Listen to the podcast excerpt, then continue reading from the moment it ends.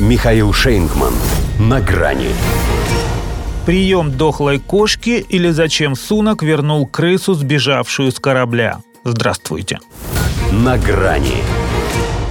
Это до какой же степени надо было опуститься правящей британской элите, чтобы надеяться на то, что ее сумеет вытащить из рейтингового пике сбитый летчик? Которому, казалось, путь в правительство заказан навсегда. Он у них, правда, не один такой. Пусть в отличие от Бориса Джонсона, хоть не пьет и не в пример Листрас не полная дура, но это он проходил обряд посвящения в элитарный клуб студентов Итона совокуплением с мертвой свиной головой, он забывал в вагоне поезда красный премьерский портфель, плотно набитый служебными документами. Он был пойман на незаконном лоббировании, так здесь называют коррупцию, чтобы за нее не сажать, а только пожурить. И это он, в конце концов, толкнул страну под Брекзит, рассчитывая, что проскочит. Не рассчитал, тем референдумом о членстве в ЕС доказав, что он совсем не знает свою страну. Впрочем, его же и назначают не на внутренние дела, а на внешние. Хотя все началось с отставки главы МВД,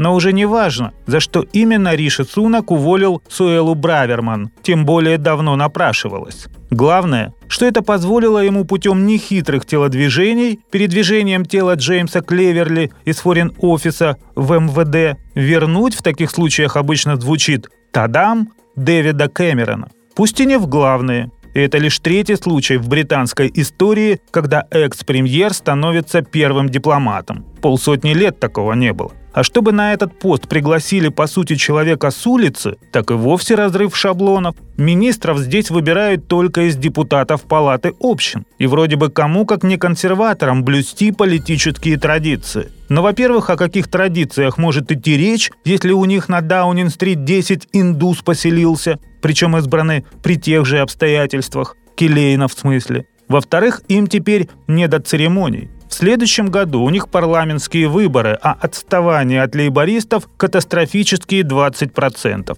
Надо что-то менять, как минимум тему, для чего, собственно, и бросается на стол дохлая кошка. Излюбленный прием английской политики. Посмотрите на первые полосы британских газет, и вы поймете, что сработало. Это все о нем а уже совсем не о пропалестинских протестах, что в пику правящему тренду заполняют улицы Соединенного Королевства. Теперь и от его работы будет напрямую зависеть их интенсивность. Не факт, что сдюжит. И не потому, что в Лондоне опять взошла звезда Дэвида, звучит как-то не по-пропалестински. Раздобрел на вольных хлебах, лоснится от неги. Полтора миллиона только на мемуарах срубил – этот котяра точно не выглядит дохлым. Хотя он скорее крыса, сбежавшая с корабля, да возвращенная как доказательство того, что тот не тонет. Ко всему прочему, похоже, кто-то получил шанс на реванш за провальный референдум. Его камбэк, видимо, и означает возврат к исходной,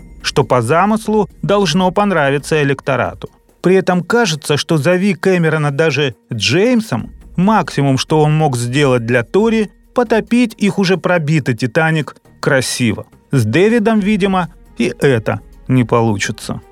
До свидания. На грани с Михаилом Шейнгманом.